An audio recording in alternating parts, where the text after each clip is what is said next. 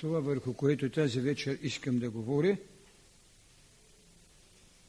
безспорно е пътя на боготърсенето. В различните откази от историческо време са давали указания, оставени се стъпки на посветени, които са сочили пътят, пристаните и ултарите, чрез които човекът е намирал своето божество. Логично е и нищо неудобно няма в това, човекът, който днес познаваме, на когото безспорно казахме не само хвалебна мисъл, но и достойно признание, че той е един Бог в развитие. Логично е този човек, когато е излизал из пещерите или когато е излезал из ръцете на своя сътворител, както ние казваме, Бог сътвори света, но след като сътвори света, в който беше служил жизнеността, дори на живите душе, тогава от цялата тази плът на сътвореното, наречено свет, той изгради един образ и му даде едно подобие. Дихание. Така,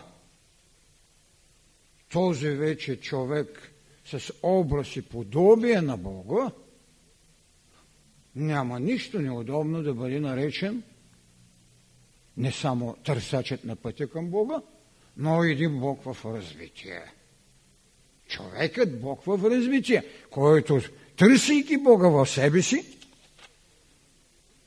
открива една велика тайна, че човекът пък е богоосезаема необходимост, защото никой не би могъл да констатира наличието на Бога като Творец и никое животно до сега не е създало доктрина и никое животно не си е издигнало алтар, пък ако ще да бъде и човекоподобна маймона. Явно е, че онова, което може да търси Бога, е именно Божието у нас.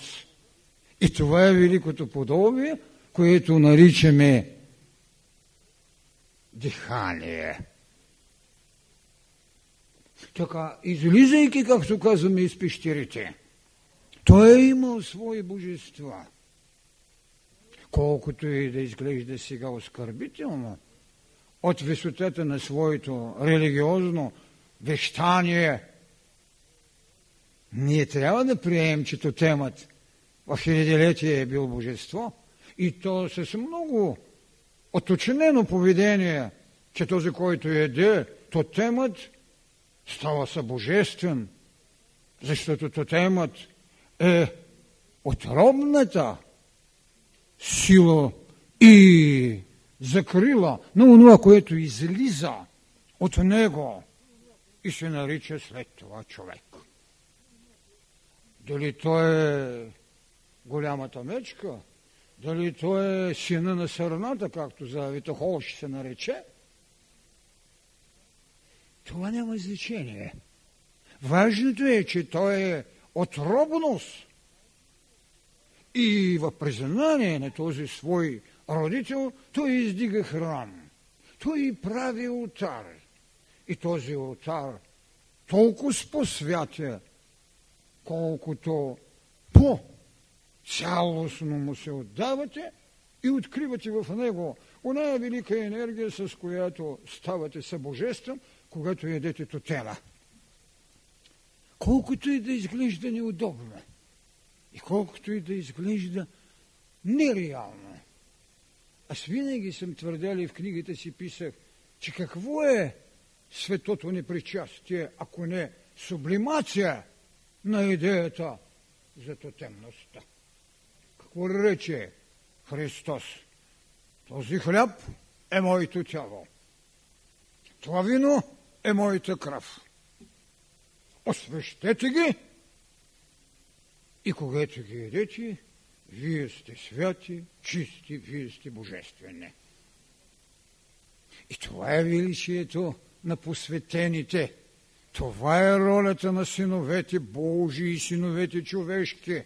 Това е великият двобой, когато се търсят. И как почва това търсене? Почва с, ако си сходим само от нашата вероисповед и се освободим от мерогледа на тотемът, освободим се от мерогледа и великото въображение на митологиите, където имате мит и кръв. Защо? Ми защото тези божества вършиха човешки неща. Тези божества бяха дори, ако щете, грешни човеци, човеците бяха безгрешни богове, само че смъртни. Това е големият двобой в една митология, която можеше да се остави и вижте как са търсили. След това ще дойде това, което е казано при нас с толкова яснота, с толкова чистота от страна на Христос. Аз съм пътят. Аз съм истината. Аз съм животът. През мен се минава, за да се отиде до Отца. Този, който еде моята плът, има живот вечен. И изведнъж ви отчуждава от кръвта. Кой беше този път, който ни остави? Този, който слуша Словото на отца ми. Той ми е брат, сестра, майка. Път. Не кръвта. Път, който слуша Словото на отца ми, той е. Вижте до каква степен е бил изведен човекът в търсенето на своето ултарно моление, в духът, за разлика от това, което трябваше да направи Адама. Адама трябваше да търси алтар в земната родност. Адам потърси знание, за да внесе поведение добро и зло.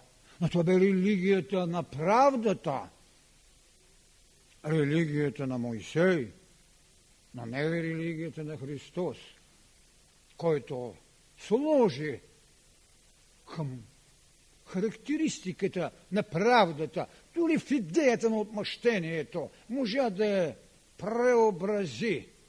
Преобрази я с какво? С идеята на прощението. Прощението, а не възмездието. Начин на търсене на Бога. Търсише се Бог, като му се принасяха жертви. Столвни. Да помажем дори вратите и колоните на храма. Христос ли каза съвършенно друго.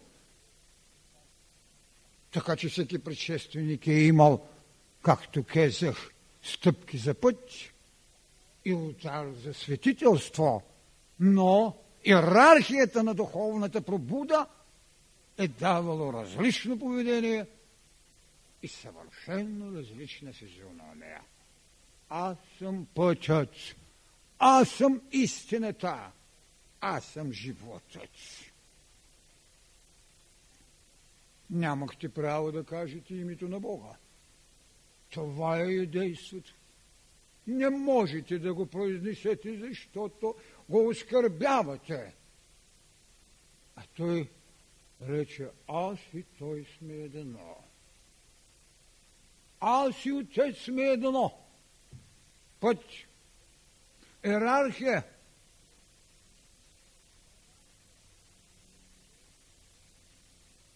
Идея за двубой. Идея за двубой между дух и материя – Материята можеше да бъде укротявана с насилие, чрез правда, но материята в нейните щения трябваше да бъде не само упрощавана, но одухотворявана. Път, път Христов. Простете им, че не знаят какво вършат. Тогава, когато искат да разпнат материята ви. Те наистина не знаеха какво вършат, когато разпъват материята, защото това е една от най-великите мистерии, които и религии, и култури, и пророци са могли да не знаят, а той го даде. Това е двубоя между дух и материя. Кръстът. Кръстът. Те не можеха да разберат, че сътрудничат на една мирова еволюция, на една космична търсеност. Как? Чрез великото посвещение да удохотвориш материята, да разбереш, че страданието е част от развитието, за да създадеш най-голямата мистерия – Възкресението. Възкресението! Търсим път от упрекът, от хулата, от искането да бъде на местото на разбойника, да пуснете разбойника, да осъдят него. Аз много пъти съм казвал, не може една концепция както като религия, така и като право, така и като философия, която ви запретява да се търсите в Божията даденост, да не пожелае разбойникът пред Богосинът. Кой беше най-големият конфликт, който остана тогава в търсенето на Бога, пътят да търсим Бога? Конфликта между онзи, който рече екце хомо. Пилат. Ето ви човека. И онзи, който из своите небеса на вечност и, разбира се, неразтълменост, Отца ще рече, ето това е моя възлюблен син, над когото е моето благоволение. Има ли някъде по-голям конфликт? Не само като историческа драма. Този конфликт наистина не е написан добре от никого. Ексехомо, моя възлюблен син, срещнаха се две доктрини. Доктрината на правдата в лицето на Римската империя и насилието и юдейския закон и величието, смирението на любовта не влезло в живот още, но готово за жътва поведение на Христос. Ето моят възлюблен син, над когото е моето благоволение. Ето ви пъти. Конфликтът между абсурдът и реалността. Имало ли е по-голямо величие? и по-очертан път. Да, ето го. Остана, разпни го. Ти си говорил, че ще разрушиш този храм. Да, казах го. Казах го на Мегдана. Не съм крил. Ще го разруша и ще го възстановя. Къде бяха знанията на посветените? Къде бяха знанията на синедрионните старци? За да разберат, че наистина е имало богове, които са възкръствали. Но не е имало мирово учение, което остави доктрина за възкрешението и път за божественост. Това не е имало. А той го даде. голямият конфликт. Имаме ли го някъде преди това? Ми имаме го, разбира се. Ми имаме в това. оракулът напътила са цялата човешка стадност да отиде при оракула, който винаги казва да или не, вместо да отиде там, където на самия храм пишеше познай себе си и ще познаеш боговете. Те отиваха при оракула. Екце хомо, моя възлюблен. Еми отиваха при оракула. Там отиваха. И там си плащаха данъка, за да знаят. И тогава ще видите, че дързостта да се еде ябълката на знанието не е грях, а търсене. Оракулът и храмът познай себе си и ще познаеш боговете. Това е страшното. Това е голямото. Това е дългия път. И ето ви. Авраам го търси. Скитникът Авраам, който ще е баща на много народи. Търси го в същия този двобой. Неплодната Сара, която трябва да даде юдейско начало и рубината египтянка, която трябва да сложи Исмаиловото начало, което още воюват. Две, две тайни още се борят и още се успорват приземното право, небожественото. Така, Авраам и Сара царицата. Аз понякога се очудвам, когато чуя в венчалния обред да кажат да бъдете като Сара плодни. Е, би трябвало някой малко да се помисли колко плодна беше, че ако не бяха я благословили на 90 годините, нямаше да имаме и до сега еврейски народ. Дайте да се разберем. Това са трагични неща. Как може така ли някой не можа да чуе друга вибрация? Пееш възхвалното единение на съпрузи и ми казваш благословен плодни като Сара. Хайде! Двобоя, път, път. Сара, която трябва да роди Исака и египтянката, която трябва да роди Исмаил. Авраам. Разделен ли? Път да се търси алтар, да се търси Бог. И какво след това имаме? Имаме бащата на 12-то колена. Якова. Якова. Какво получи Якова? Какъв път? Къде потърси Бог, защото те нямаха още Бог? Имаха въображение и търсене на Бог. Другото е кодификация. Яков си сложи на главата камък и в сънят се видя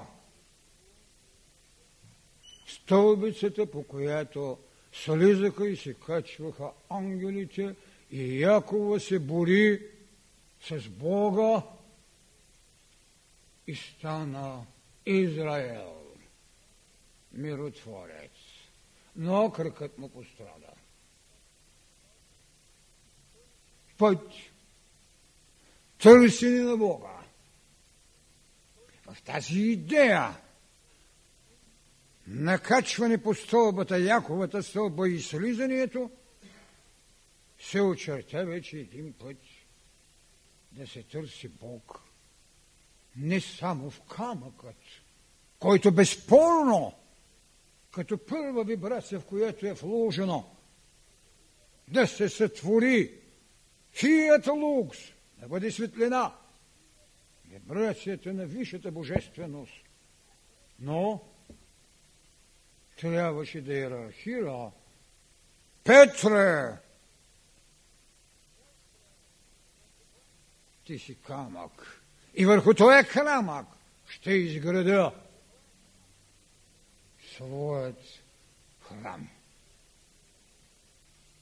Но камъка на Якова легна в основите, на Ерусалимския храм.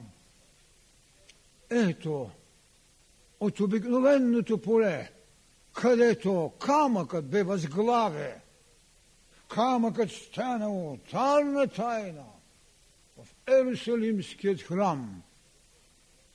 Така дори кабето на мисулманите е слезло от рая, за да влезе в тяхният храм. Път заради самия Бог, а трябваше да го потърсят някъде в себе си. Бог в човекът или човек в Бога. Така трябваше да се върви с хилядилетия. И зато и още някои си кичат божествата с гирлянди и ги разхождат с колесници. Едуард Тейлор, починал съвременник, казва и знаменита мисъл, много класическа. Еволюцията на човечеството е развитие на теологичните идеи. Развитие на Бога като религия. От камъкът Бог до възкрешението, до мъдростта, до безспорната даденост на парламенторството, а то е в лицето на това, което се наричат логоси, или синове човешки и синове Божии. Това са парламентьорите на абсурдната ненаречимост на Бога с превъплотената ими плътност тук, на земята. Без да загубят своята божественост и без да са оскърбили своята човечност. Това са логосите, това са христовците, които са и синове Божии, и екце хомо.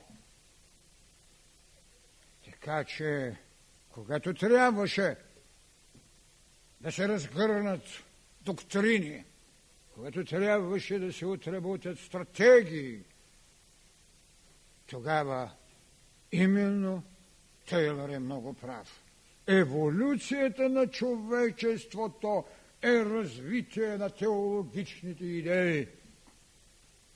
Оня ден ме питат, защо са различни религиите.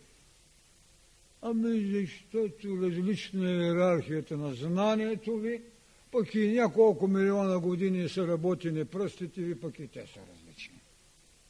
Защото са принципи.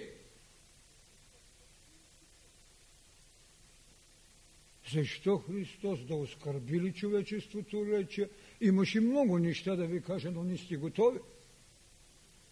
Не, просто ги помоли да се събудят, да станат и да си вземат кръста, както ги посъветва. Вземете си кръста и тръгвайте след мен. А те го попитаха, ами имам една нива да отида да се я продам, а и близките ми починаха да отида да ги погреба. Еми,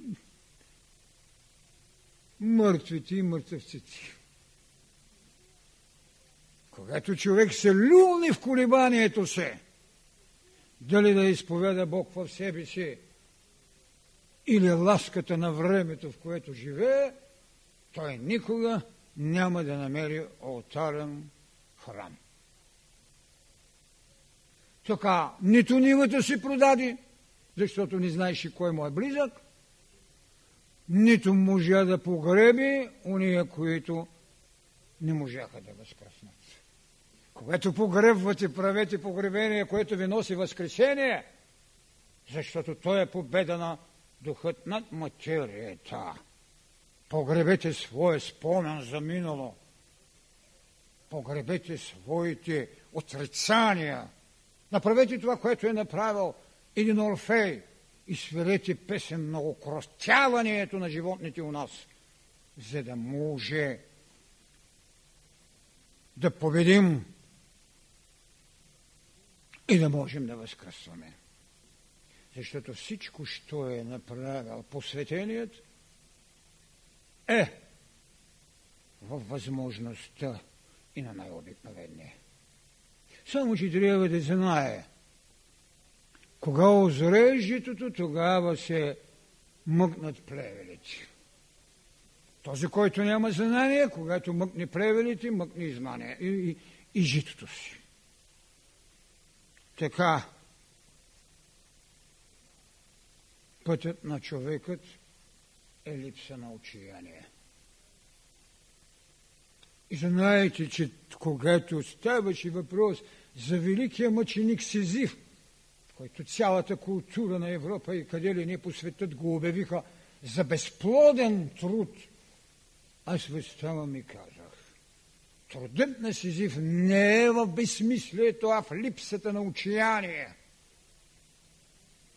И така е пътят на човека от човека до божеството му.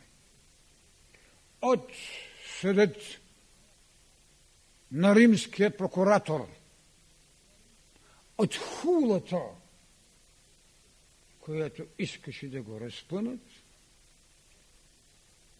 от човешкото бреме като кръст на материята до възкресението. Така че идея в пътя на търсенето на Бога ще бъде безсмъртието. Човекът се осъзнава като смъртен, но никак не му е приятно и просто продължава да се страхува, защото не се е осъществил в приложно безсмъртие, макар че наблюдаваше с религиозно почитание безсмъртието на олимпийските богове. Значи не се освободил. Не можа да се надмогне в страхът, въпреки че чакаше и въпреки че новата религия му даде точно тази свобода. Въпреки че беше прочел в Псалом 8. Какво е човекът? Малко нещо проти ангелите съм го направил по-малък. А всъщност много по-голям. Защото ангелите нямат нашата еволюция. Но не се е осъществил. Затова, когато ще поискаме да се осъществим в идеята на безсмъртието, ние безспорно ходим пътя на боготърсачът. Ние минаваме през Яковата столбица. Ние обаче, християните, не идеме безквасния хляб на бегалците, които искаха да направят държава, когато Моисей ги водеше. Напротив, учението на Христос е квасен хляб. Защо? Защото аз съм хлябът на живота. Je suis le pain de vie. Аз съм хляба на живота. Значи квасен хляб. Учение, вие сте солта на земята.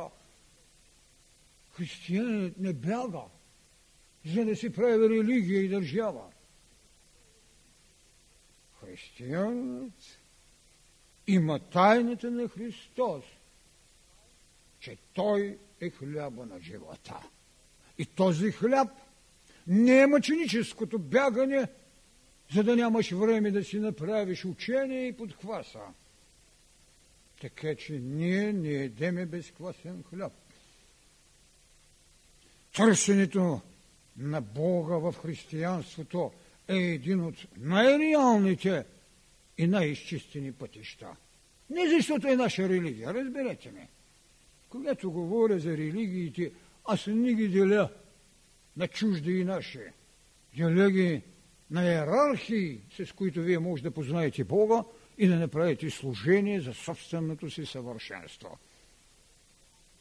И всеки ще ви споведа онова, което неговото боготърсение му е дало. Свобода от отражение на очите, заслушване в гласа на сърцето, края на краищата молитвата ще остане по-властна, защото нейното безмолвие е кореспонденцията с светът на Отца. Затова той ще посъветва, когато се молите, влезте в стаята. Не, не, не, още по-навътре, навътре някъде. Защото това е светая свети, както го казваме. И тогава ние стигаме не до един трансцендентален Бог, когато търсим в звездните небеса. Не. Кант нека си го търси там. Но Кант в края на края ще се обърна и го казва, да, покланям се на звездният небосклон, но и на категоричния императив вътре в мене. Ние имаме търсен Бог, иманентен и намерен Бог вътре у нас. Цялостен. Раздвоен е пътят ни, но Бог винаги е цялостен. Раздвоен е, защото това е път на съвършенство. Добро и зло. Ще се усъвърим. Но това е път, който трябва безспорно да вървим. В такъв случай Бог не може да бъде догмат. Бог е живот. И редовно казвам, Бог не се доказва. Много елементарно е. Било е време на доказателство за Бога. То темни времена. Войствени битки на богове, стихии митологични. Но там има казани много велики тайни. Но Бог, като битие, не се доказва, се живее. Тогава идва неговата неуспоримост, защото умът колкото и да го доказва, някакво прозрение или някаква далечна необходимост ще го направи друг и потребен за друго съзнание, както Христос направи Бог Отец, потребен и вън от скалата на юдейството, вън от скалата на индуизма, вън от скалата на Буда. Друга потреба – с друга виделина, с друг начин на живеене. Това е. Затова той се живее. Но безспорно, докато някой го живее, ще трябва да го обслужва чрез своята мисъл, чрез своето сърце, чрез това, което се нарича обряд, за да бъде верен на задълженията си, което също е много страшно. Радостно е, че Христос освободи бъдното човечество от стотиците животни, с чието кръв трябва да помажем и света е светех. Защо? Защото каза, че закона е писан в сърцето име. Това са големите тайни. И ние трябва да го изживеем и като иманентен, търсейки това, което казваме обожествяването се. Ако е рано да стане някой Бог, не може да бъде смутен, че иска да бъде божество. Ако още сме грешни, защо не правим всичко възможно да станем непогрешими? А трябва да се извиняваме, че човекът е грешен. И до кога? Това е път на боготърсенето и затова за мен Бог няма свойства, няма атрибути. Бил мъдър, бил любвеобилен, бил съдържателен. Оставете ги тези неща. Това беше необходимо на човека, който се развиваше умът, за да може да бъде някакъв. Да може да потърси кораж и сравнение. Той е мъдър и аз стана мъдър. Това е лична потреба, а не Божия тревод. Така, Творецът и Богооткровението. За да му даде убеденост в търсения път. Той му праща, както казахме, своите оракули, които в много случаи нищо не казват. Той им прати своите пророци. Еврейската религия ги отся и остави четири голями и 12 малки. Това е добрата услуга. Но това е пророчество, но не е откровение. В цялата култура на човешката история имаме две откровения на Хермес и на Иоанна, богослова, получено от Неговият Господ. Исус Христос даде откровението на Иоанна. Така, в този път на търсене ние ще потърсим изкупител, за да се напътим за съвършенство. Защо? Защото не сме имали коражът сами да се надмогнем, а това е ролята на мировите учители, това е ролята на синовете Божии, това е ролята на синовете човешки. Да дадат стъпала, изкупител. Добре, даде го. Пак са същите. Другия голямият път на търсенето какво беше?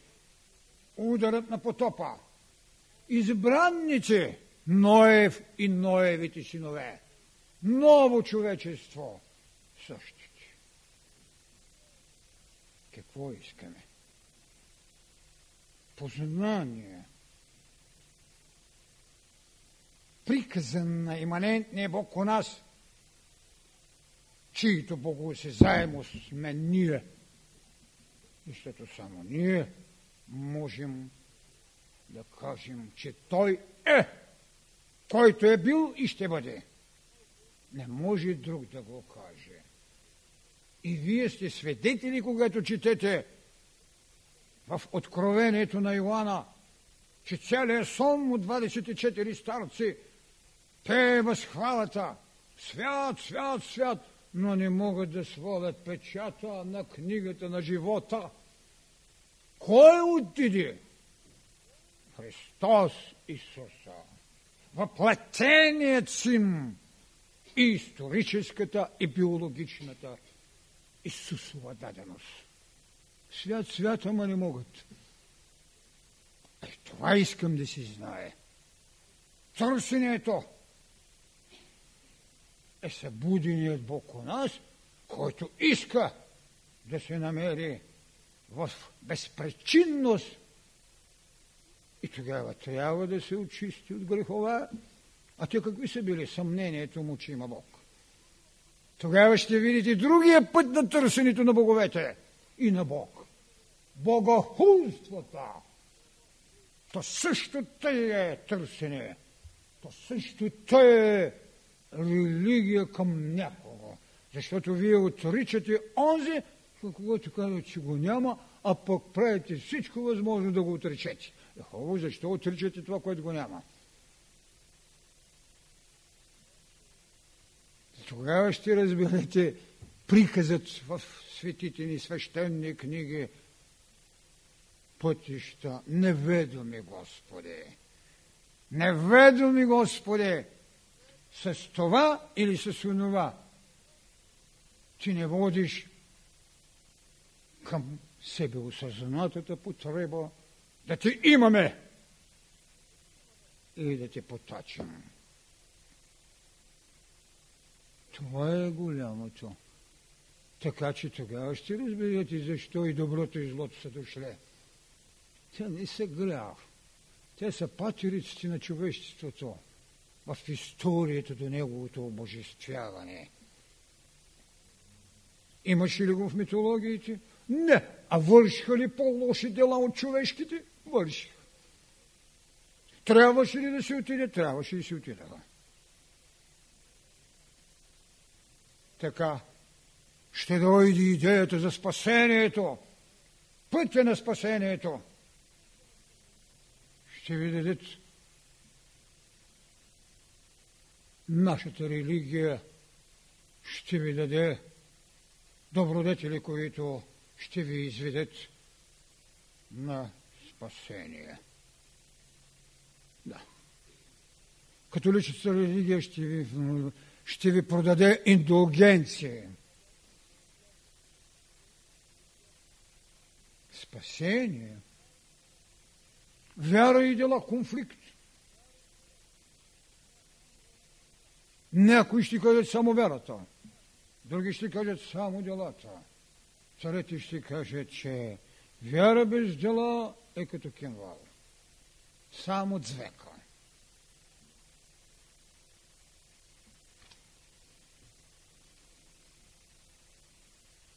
Ще дойде прощението на земния човек. Ще му се внуши идеята, че ще бъде съден. И той ще направи иск да бъде простен. Да. Добре. Заради един бъдещ живот, за който нямаш всичката убедителност. И след това религиите му дадаха. Той тръгна към едно оправдание – и на идея прощение. Но сам не можа много дълъг път да ходи. Тогава дойде харизмата, благодетта. Не само за себе си. Без усилието на личната воля. Всяка харизма може да бъде опорочена. Ето защо харизмата чрез Святия Дух и чрез таинствата ще ви даде знание за вашето служение, за вашата героичност. В признание че смъртта е само врата. Наистина много смело си иска. За слово да, но в час на прощение губят самообладанието се, защото убедеността е от умът и украсата от сърцето. Но човекът е повече от ум и повече от сърце. Човекът е дух – и с дух и истина искам да, да се молите. За да каже, че нито планината, нито храмът са обежище за спасение. Когато трябва да потърсиш неизреченият.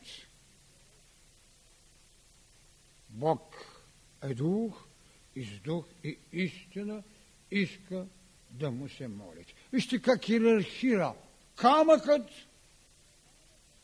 кабето, идеята за грехове и търсене на познанието, иманентността, която не можем да открием, а се схраняваме с трансценденталността, закони, таблици на моралната съдба, 12 таблици в Рим, 10 закон, заповеди в юдеизма, 12 бройни добродетели в акадската таблица на съдбата. Къде? Къде? Какво трябва да имаме? Това са патерици. Голямата тайна е именно това велико, че Бог ще бъде всичко и във всичко. Но не всичко. Тогава човек ще прецеди, ще не прави това, което се нарича раздяла богоборци, Зев също собствения си баща, за да намери иерархия на друг бог, себе си. Трябваше да се отиде. Кронос, Хронос трябваше да се отиде. Да доди Зевс.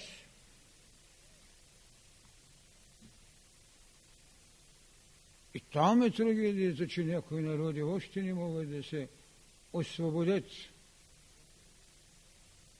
от своя накичен с гирлянди Бог. А изречените чрез устата на Сарасвати мъдрости създадаха книжнини, а изречените мъдрости на син Сирахов, ами голямия двобой за добро и зло в цялото Старозаветие – къде и защо човекът не направи голямата си крачка. Ние считаме за варварство, за езичество поведението на уния, които изповядваха каменни божества. И сега с особено задоволство казваме, че са музейни предмети и експонати – а защо не можем да се съгласим да направим собствения си свят на едно минало, на ефтино поклонение също и музейни ценности? Ерархията на Бога не е негова. Ерархията на богоосъзнаването на Бога като същност е наша. И там е трагедията че си слагаме на себе си вериги, а не на Бога. Така, чрез истината и чрез мъдростта. Аз съм пътят, аз съм истината, аз съм животът.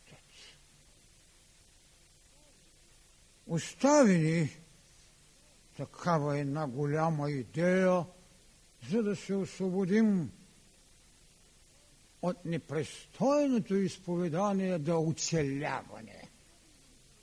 Много удовлетворително е, когато си имаме религия на оцеляването, а не на обожествяването.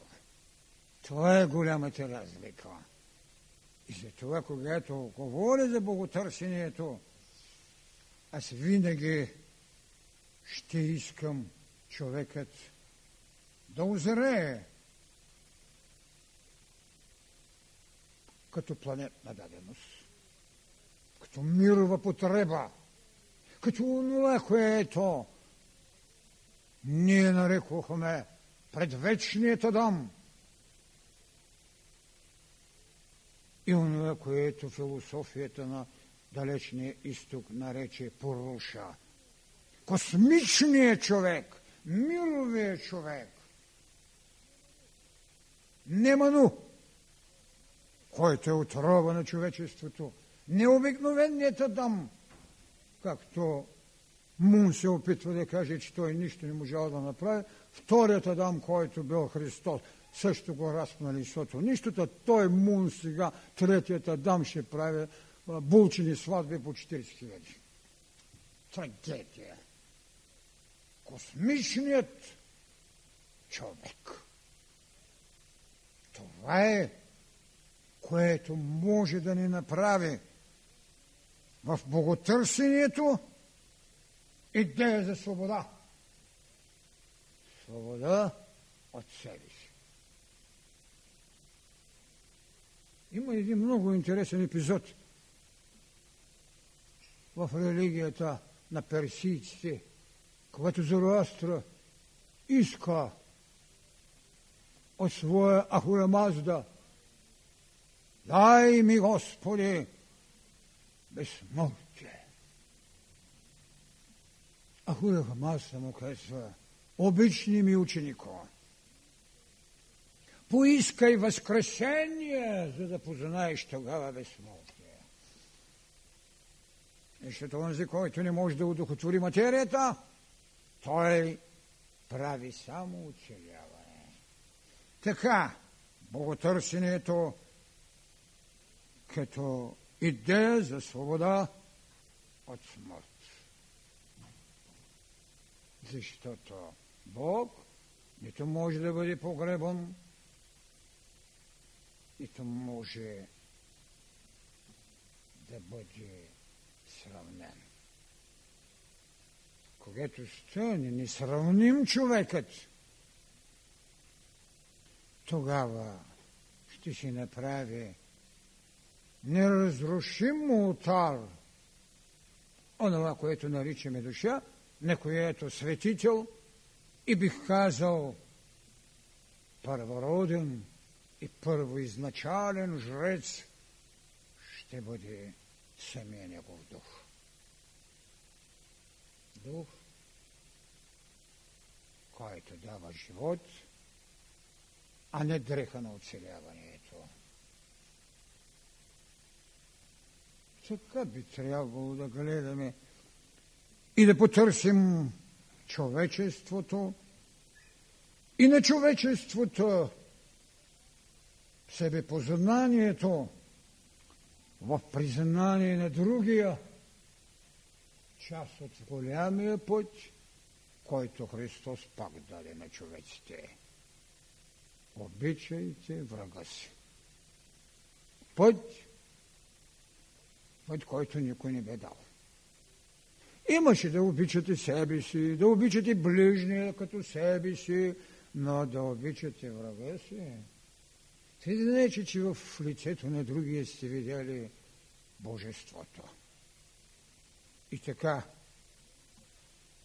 един завет, оставен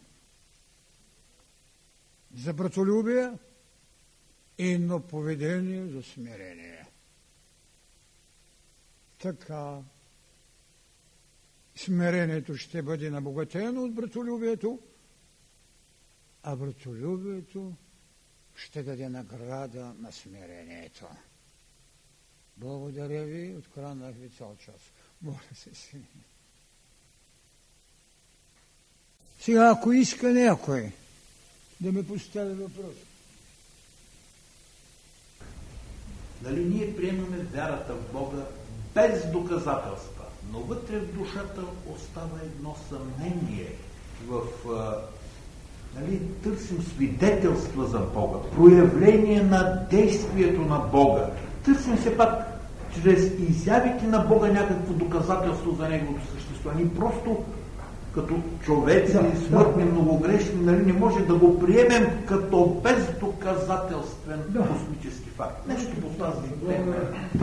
Вижте, Гамалаил изрече тази тайна за преходността.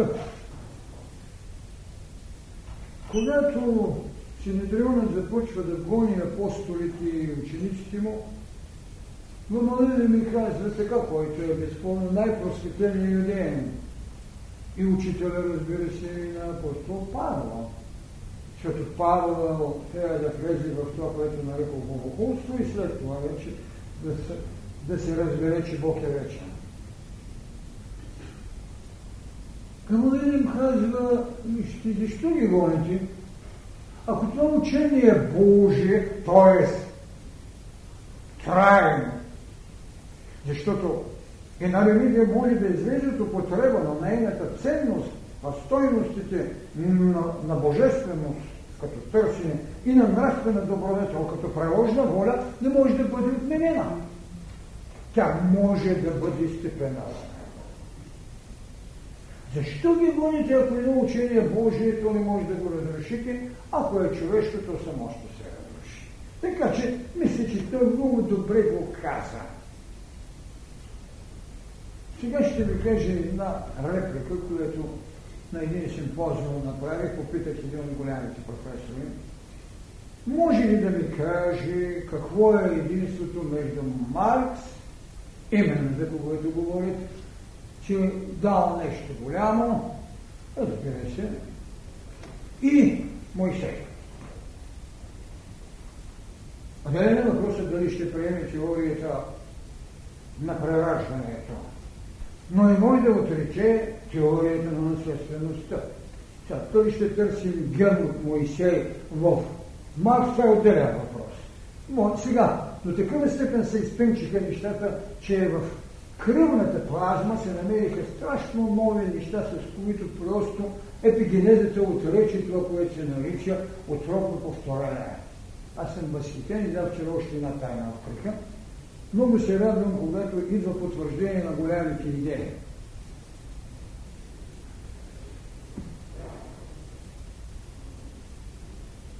Тайната между Моисей и Маркс е в средното.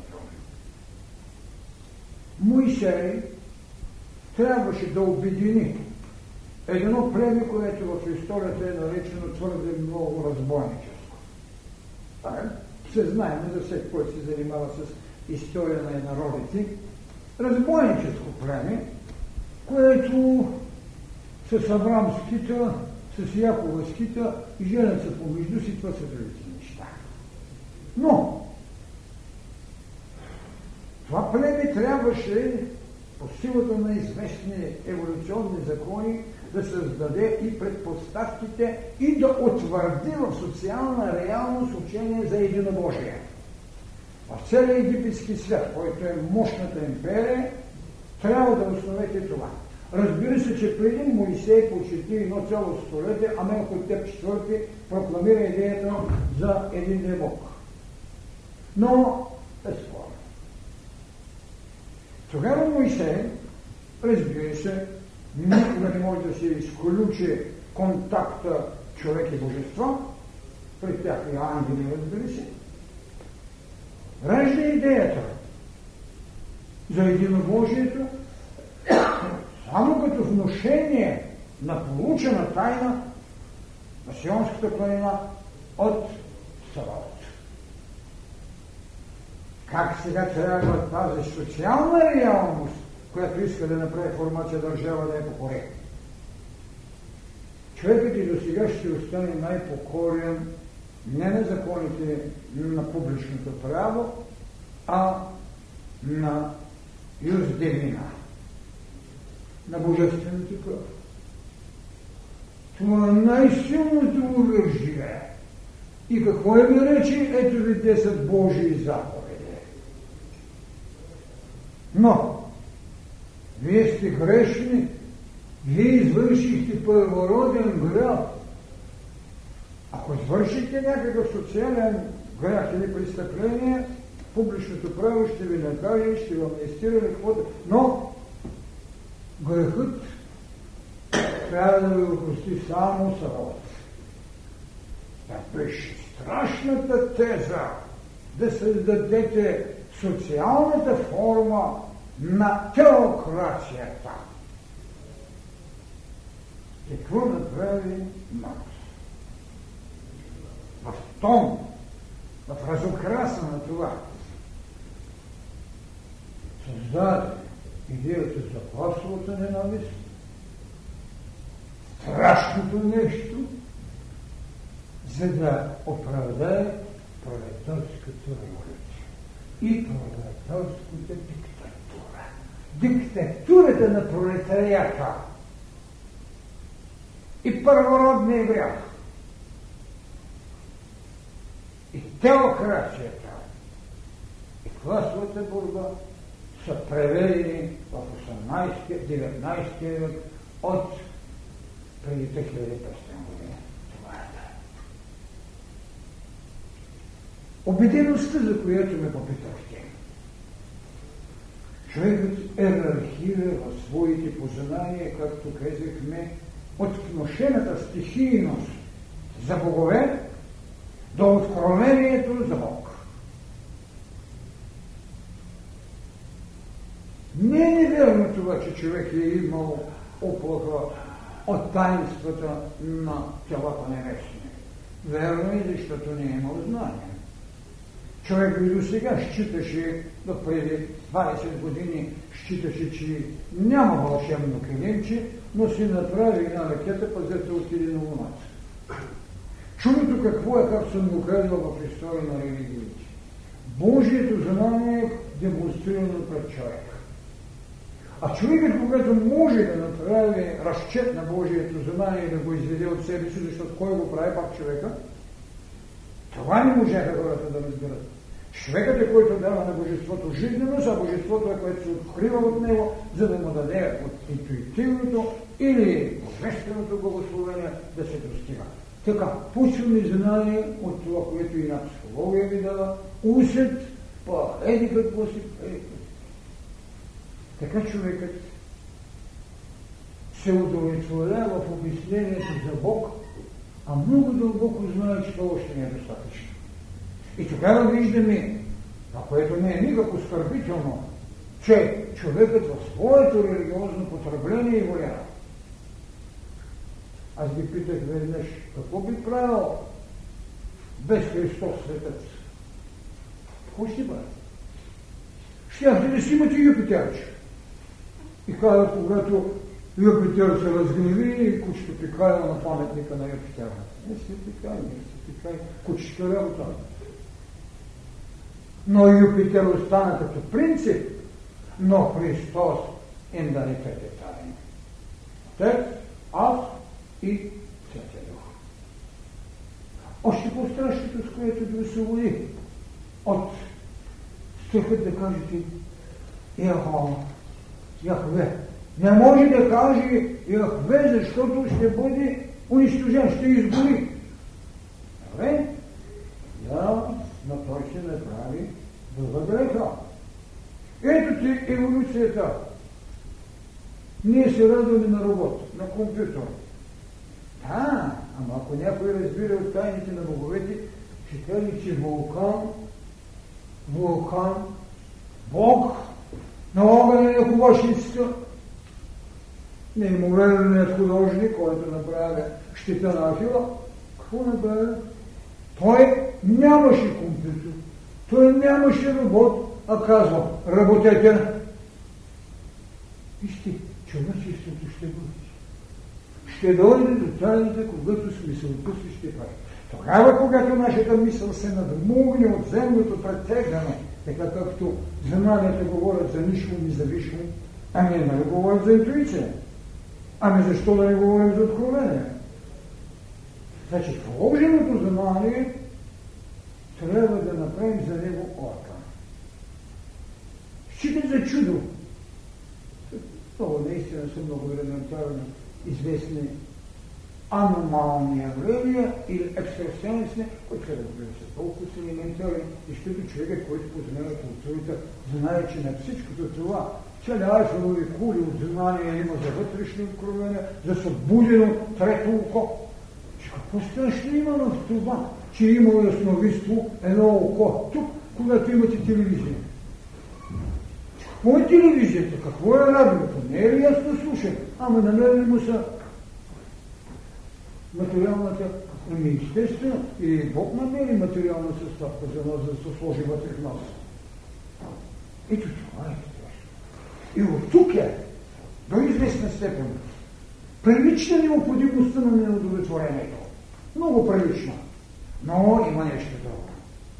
Класическата формула на традицията. Леле Боже сгреши. Чакай, чакай. Ако си изгрешил, както Христос и нарече. Ome, вие се казвате, че моите хора не си мият ръцете, когато идат хляб. Еми, аз съм тук. Като няма мийте си ръцете, защото индийски до сега се ми е Едно учение там с много големи тайни, доведено до провинциализъм. Кришна, ако някой е чел книгата какво е Кришна, да видят Кришна какво е. Кришна гирлянди и, на колесеница, аз казвам, талига, го разхождате с Софийските. Това ли е Кришна? Не вземете, прочетете да видите, че Кришна дава първия знак на кръста преди 5000 години. О, най-страшното е не формата на невежеството, т.е. не формата на неграмотност, образа на невежеството. Да се страхуваш, че ще изгрешиш, за да не направиш крачка напред. Ние имаме поговорка. Неволя едва не идва. Неволята да пръпнеш казахте. Благодаря. Искате вие ли? Добре, ще дойда.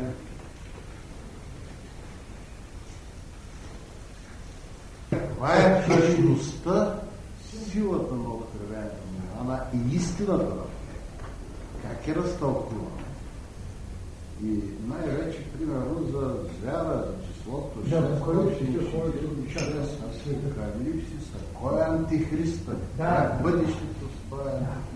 Къде е той? Благодаря. Вижте, аз се благодаря само, че трябва да ви призная, че може би преди година изнесох една или две лекции върху откровението на Иоанна. Имайки предвид точно тези проблеми, които поставяте вие и много хора, имайки предвид е, талмачите, така Пенчо Талеков употребява тази дума талмачи, когато превеждат аз ще прави Заратустра, те вече Заратустра, разбира се, тя много хубаво, които внесоха ожестяващия образ на откровението между човечеството. Като имате предвид дори, че то е дадено някъде към 68 година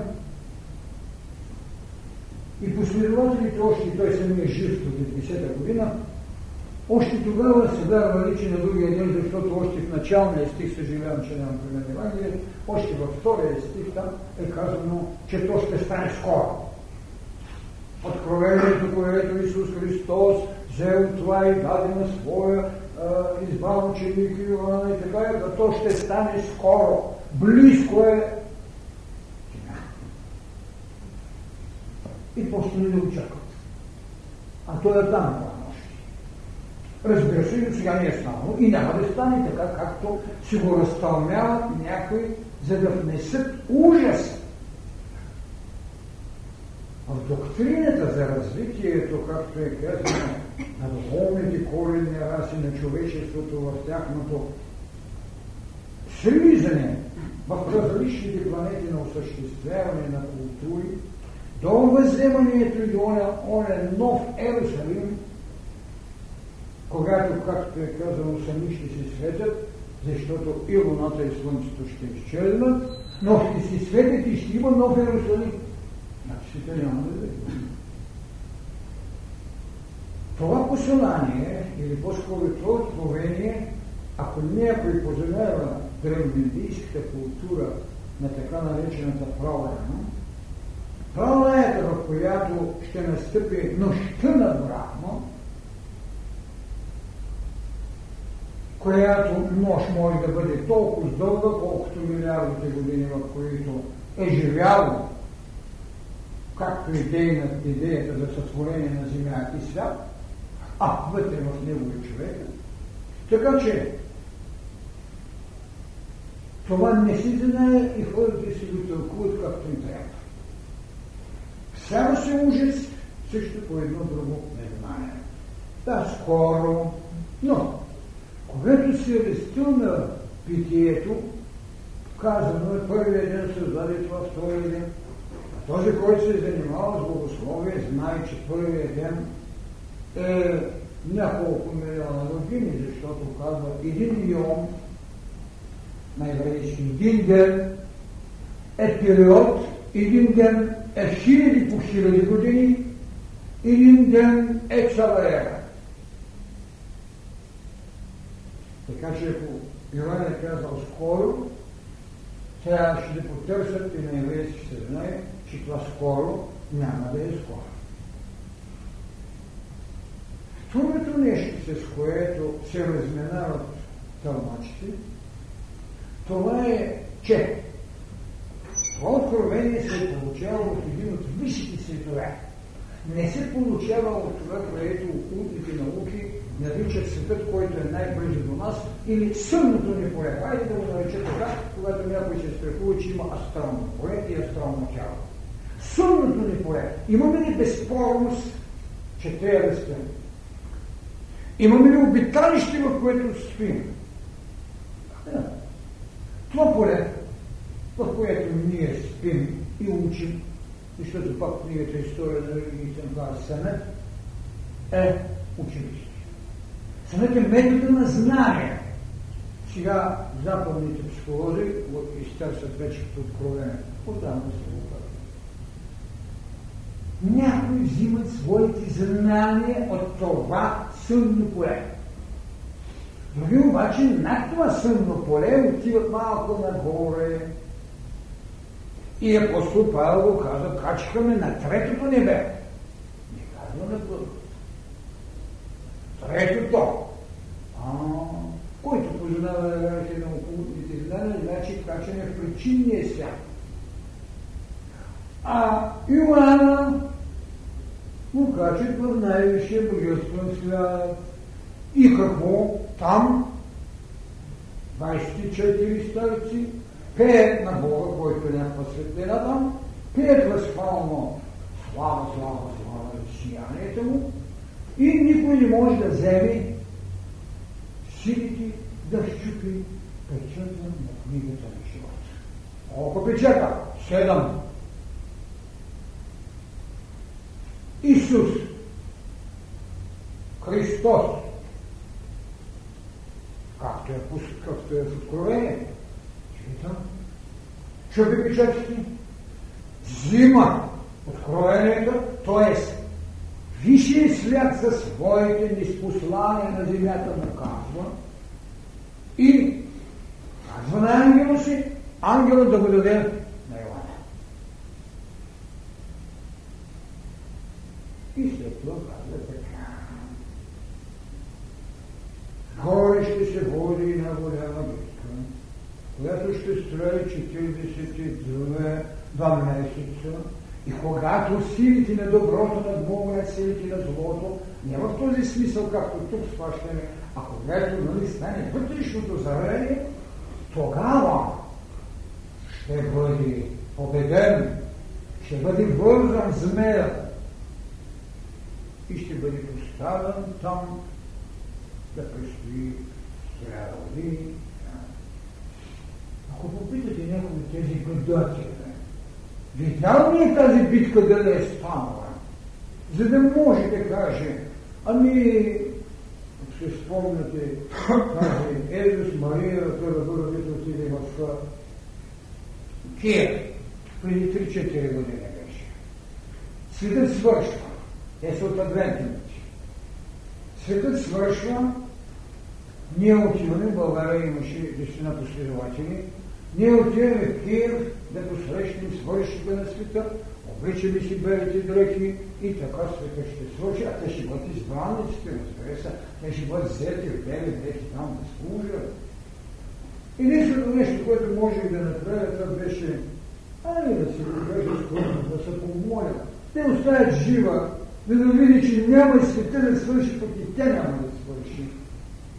Къде отиде доблестта? Никъде. Не отиде до блеста на тези, които вещаеха за България. Аз няма да ви кажа колко пъти сме идвали още преди 20 години, 30. А, хороскопите във Вилена казаха, че България ще претърпи, ще някъде към 62 година на трета град преди институт, ще погине България да голямо земетресение. Така, да виж не си купува палатка. Няма да стане. Големите неща.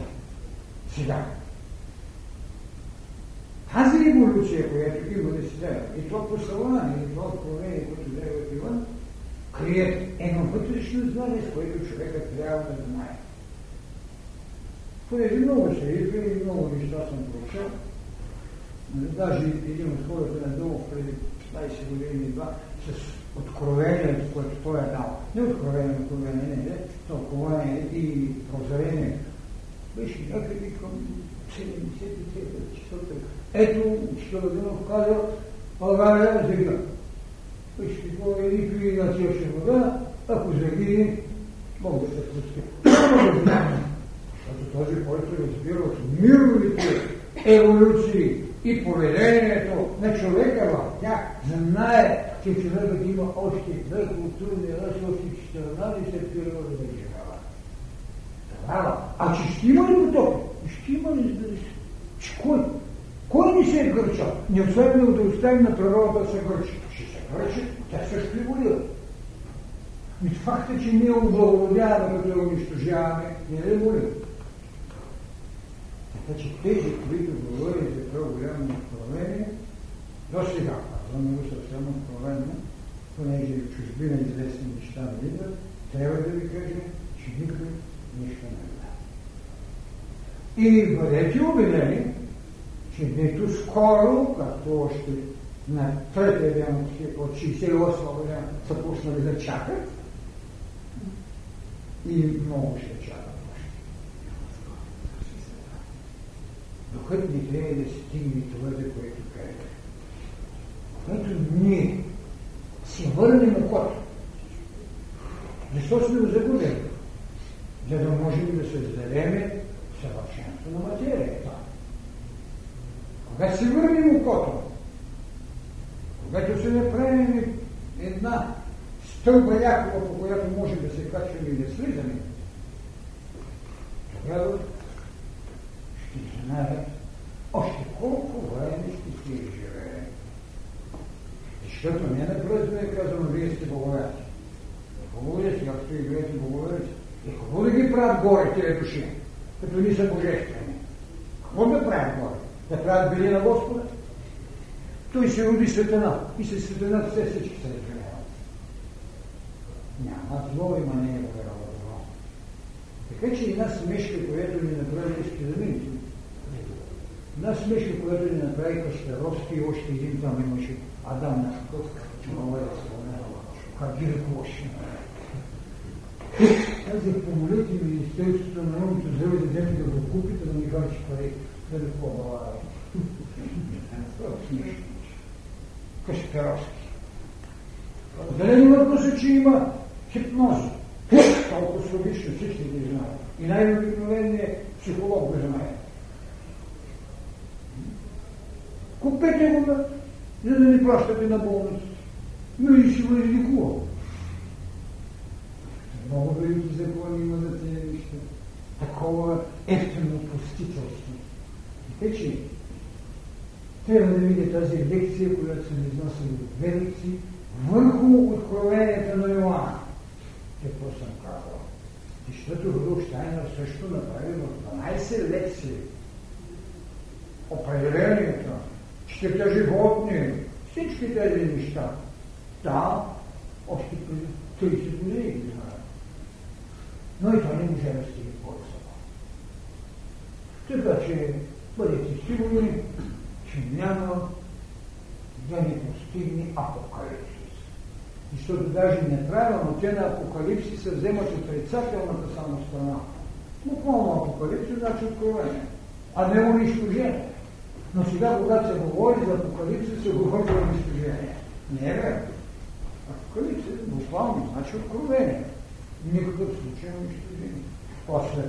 Факт е, че оная майка роди един син, който ще бъде така и така, който е подгонен. Не е блудница. Факт е, че ще има ново Иисус. И в този нов Ерусалим, нито слънце, нито луна, нищо, човек. Човек светлина. Тук си естествено знае. Както другата идея за мировият човек за лош. Ще 10 пъти да ме разпънат, не мога да се откаже това, което знае. Живо явно се. Но, кога ще го постигнем? Така че в Откровението, както 21 и 22 глава, много ясно се казва, е, разбира се, употребени са те. Който допълни, който извади анатема. Това е другата благосута. Анатемата е глупост. Тя е единственото нещо, което убива душата. И бях викан на конференцията, на годишнината на правата на човека. Предоставихме разбира се, открита трибуна и тогава казах нещо много странно и безспорно да тръгна в пътя. Ще искам Организацията на Обединените народи и поделението, което изработи картата на Обединените народи, където на човека е дадено право на живот, право на вероисповедание, право на съвест, право, право, право, право. Аз ви попитах публично, когато говори за тази велика тайна, защото първата тайна с това, че човекът трябва да бъде съхранен, е във всички религии ни убиване. Така че както на Обединените народи за правата на човека не е нищо ново. Те е просто перифраза на това същество. Но, попитай ги, как е защитена душата? Защото ние защитаваме облечена душа. Човек. Аз питам душата. Няма такава защита. Ами тя е защитена. Право да говори, право на печатане, право... Да, да, да, но душата. Така да постигнем брюсите какво е анатемата? Проклятие и отлучване на душата си. Анатемата е върху душевни скъти. А разбира се, понеже не могат ние да не кажат човека направо. Не е това. Проклятие, отлъчване от съответно изповедание. Но обидата не е само отлъчването. Обидата е проклятието върху душевната ти стоеност. Нещо, което като доминанта в религията, на правожната религия на нашето християнство, в католицизма, знаете къде имаме един фрапиращ пример на канон съм наречен. Когато императора в най-големия студ стои на колени три дни пред папския дворец Франца. Това е оправстане. И ще искам една нова клауза клаузите в религиите да се изхвърли или да се лезе от употреба. Понятието анатема, а в гражданския закон да се махне понятието враг. Може да имате неприятел, с когото може да го имате, но нямате враг. И нашият поет Тимчо много добре казва. Свет не ни е вече враг се голямите неща. Иначе другото е пъстърство. Да не само изкачи го. Ти се роди. Много да благодаря, госпожо Беше напоследък тук, няколко години се въведоха едни учения. То на учение ни тези евангелски църкви, нали чувате, чувате, адвентистски така. Как виждате тези учения, които проповядат американци, идват тук. Вижте, аз ще по телевизията. Да. Да, питам. И писах, и говоря. Точно в картата за правата на човека бе предоставена свободата на съвест и вероисповедание. Но това никак не попречи на голямите велики държави, тогава, когато едно вероисповедание е национално самостоятелно, разрушително, да бъде забранена, както го направи Германия, Франция е по отношение на МУМ. Къде е юздите, ако можем така прилично да ги наречем, бяха отпуснати в а, нашата държава след 10 май. Юздите бяха изпуснати, а те не бяха дори държани в ръцете на църквата.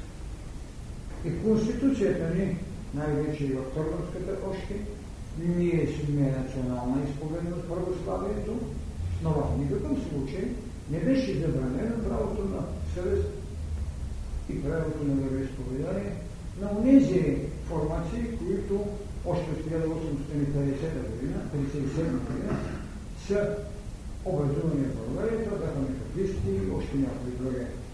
Разбира се, че постепенно и след това влизаха със същата легалност, но не и със същата натрапчивост и, разбира се, а, така, подмамване.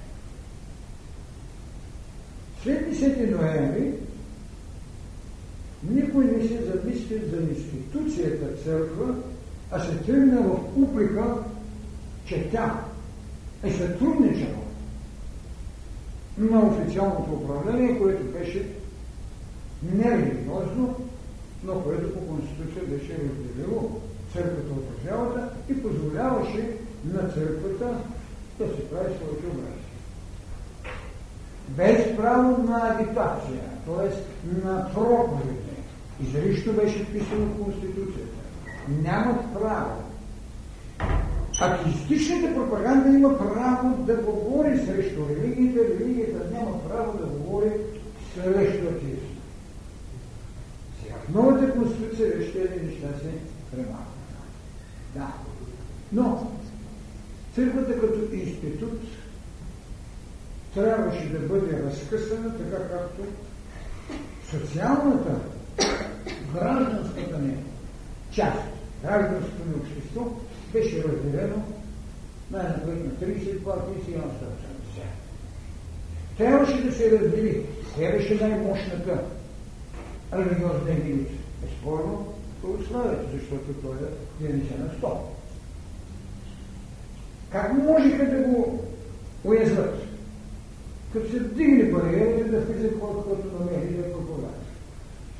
Или криво разбрана цора, или преднамерена дейност, а не е указана държавна сигурност. Тогава вече нахлуха неща, чието ефтеност е толкова смешна.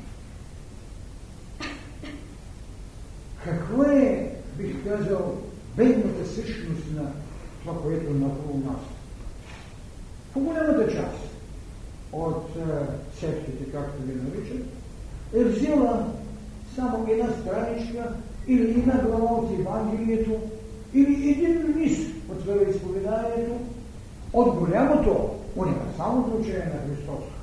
Ето, вие сте 50-ници. Говори за 50-ничеството, като, като че ли това е пъпа на християнството. Съвсем не е. Съвсем не е. Но те, сте на 50-ничеството, това е пъпа на християнството.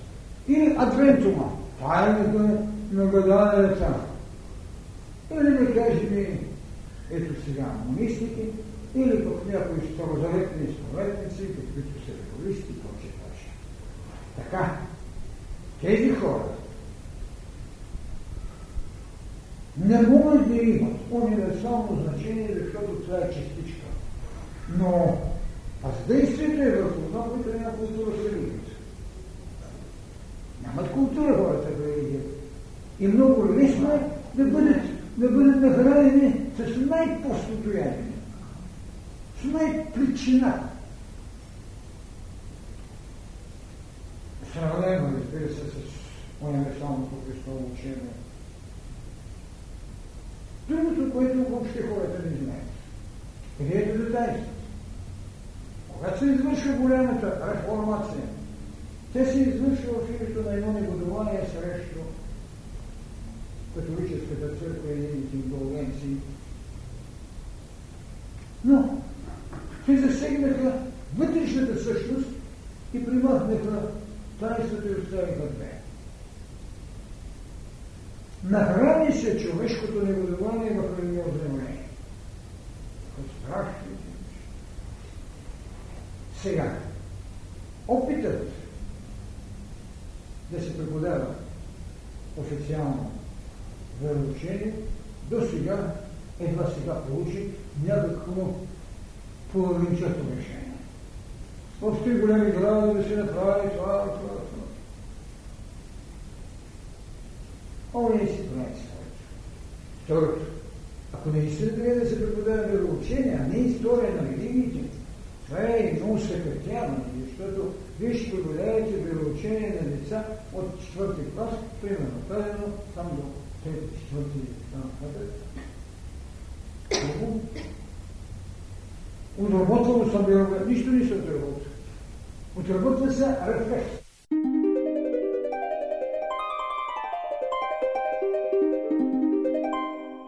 София, Пловдив и Варна,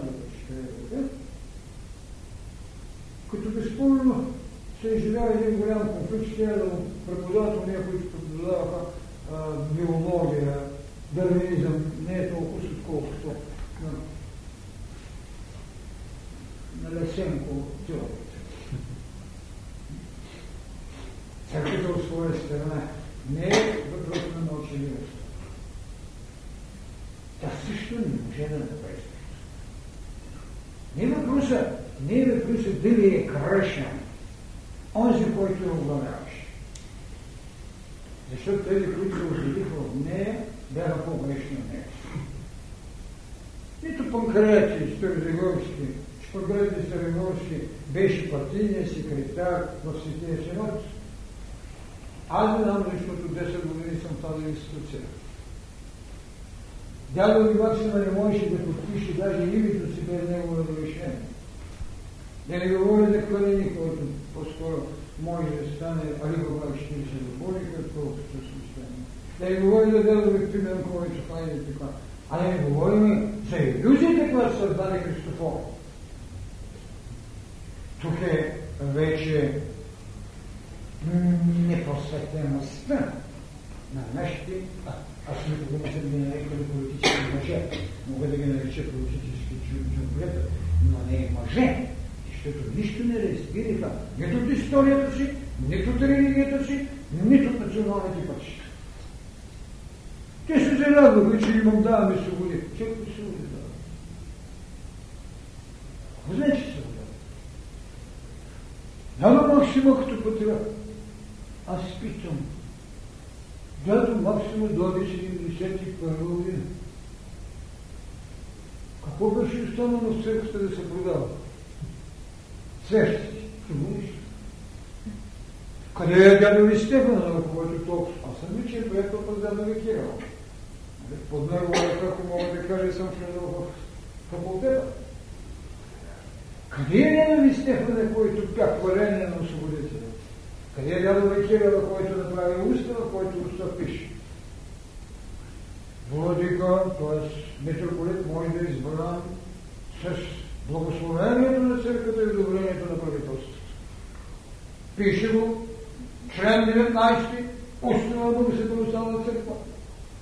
Трябва може да бъде избран с така на Светата църква и вимените и одобрението на правителството. Аз питам някой, когато така се гневат, какви бяхте, когато се създават колоните на храма на безбожието, на една голяма конференция на телевизията с чуждестранни представители, където и мусиматата беше журналисти, но бяха попитали за тези неща. Казах, вижте, най-ефтиното оправдание, че на някого му се взели Бог. Бог не може да взема. Че те е страх да отидеш в църквата, това е мое поведение. На Бог никой не ти го взел. Значи ти си го няма, а се страхуваш да отидеш в църквата. Църквата не е Богощи. Той е тук. И тогава, понеже казаха, той вие така и така и с религии, никога не съм бил нито оплашен, нито мога да защо? Защото го носиш. Така че това, което те предполагате, то не е одобрено. Нито от Министерството, нито от църквата. То се бяха тяхни училища, на които се даваха бомбонща, както на времето деца, изпитвай Бог бомбончи, няма да не да кажете, че се сторим, дай бомбончи и си спаса цялото тя. Нещо такива естини, морални неустойки не могат да бъдат. Така че вината носи цялата ни общественост. Е, разбира се, скоро накараха дело ви патриарха да излезе и да каже, че съжаляват, че са причинили такива и такива неща. Казало е, че най-после го казва. Значи трябва да сме наясно с. Това, което се проповядваше. Сега, легализира се с някакви такива палиативи пък, какво от министърът на просветата, което логично беше, все още да направи, Веселин Методия. Учебниците ни са готови и не мога да кажа какво съдържат. Играта на, на Веселин е игра на невещ човек по въпроса на религиите, но самият той е, може би, добре възпитан в атеистичното време. Така че, вие сте прав, така учихме и това, учихме това. И това. Ние да се сема и учим. Въпрос е да са будени у нас. Учебникът не го видял, казват се, ако е преповторение на това, което до 9 септември се наричаше вероучение, а от 1941 година влезе и религия, само че в гимназия. Бяха учебниците за вероучение, първо отделение, второ, трето, и ще да се говори вече за баба Ева и дядо Адама, туста, туста недомисля, защото имате телевизия, имате радио и децата много знаят. Радостно е, че много знаят, нерадостно е, че религиозният водител не отива да даде причастно и кратно учение. Как да разбираме сега ние това разклонение на цялото християнство такова могъщо дълбоко разделение на православни, и на католици, и, нали, на... И на протестантска вълна, и това, което се даде... Дали да го разбирам като творение на, като дело на Твореца, или пък като дело на Сатан, или пък като грешка на вярващи? Ще се разбира като иерархия на вложени възможности най-изчистено като боготърсене и Христо знание ще се остане наистина православието. Но има нещо друго. Това, което изтока даваше като култура е култура на мистичното, защото Христос не е рационален.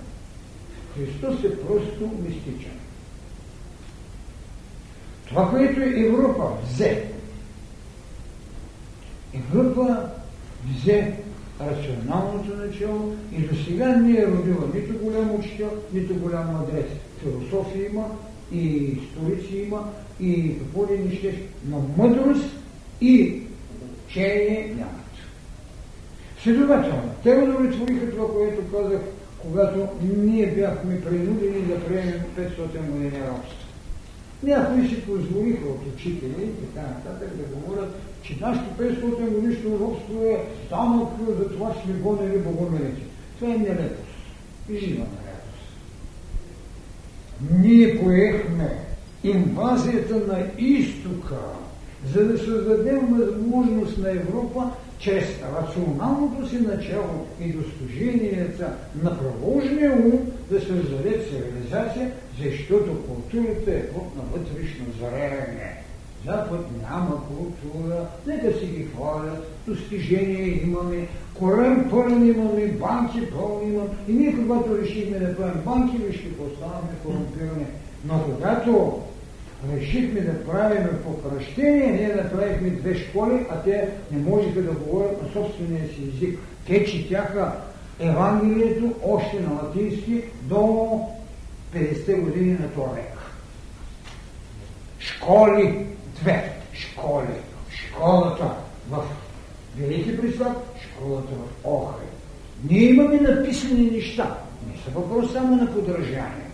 Ние създаваме своя собствена култура. Тя се дължи на прабългарския дух, който почти хиляди години преди това има живот. Ние сме единствените, които имаме най-изчистен монотизъм. Днес малко говори с господин. Защо? Вижте, ние нямаме в танга нито ангели, нито дяволи. А вие сега ми казвате да не е въпрос на сатани. Няма сатани. Няма. Има нееволирани същества.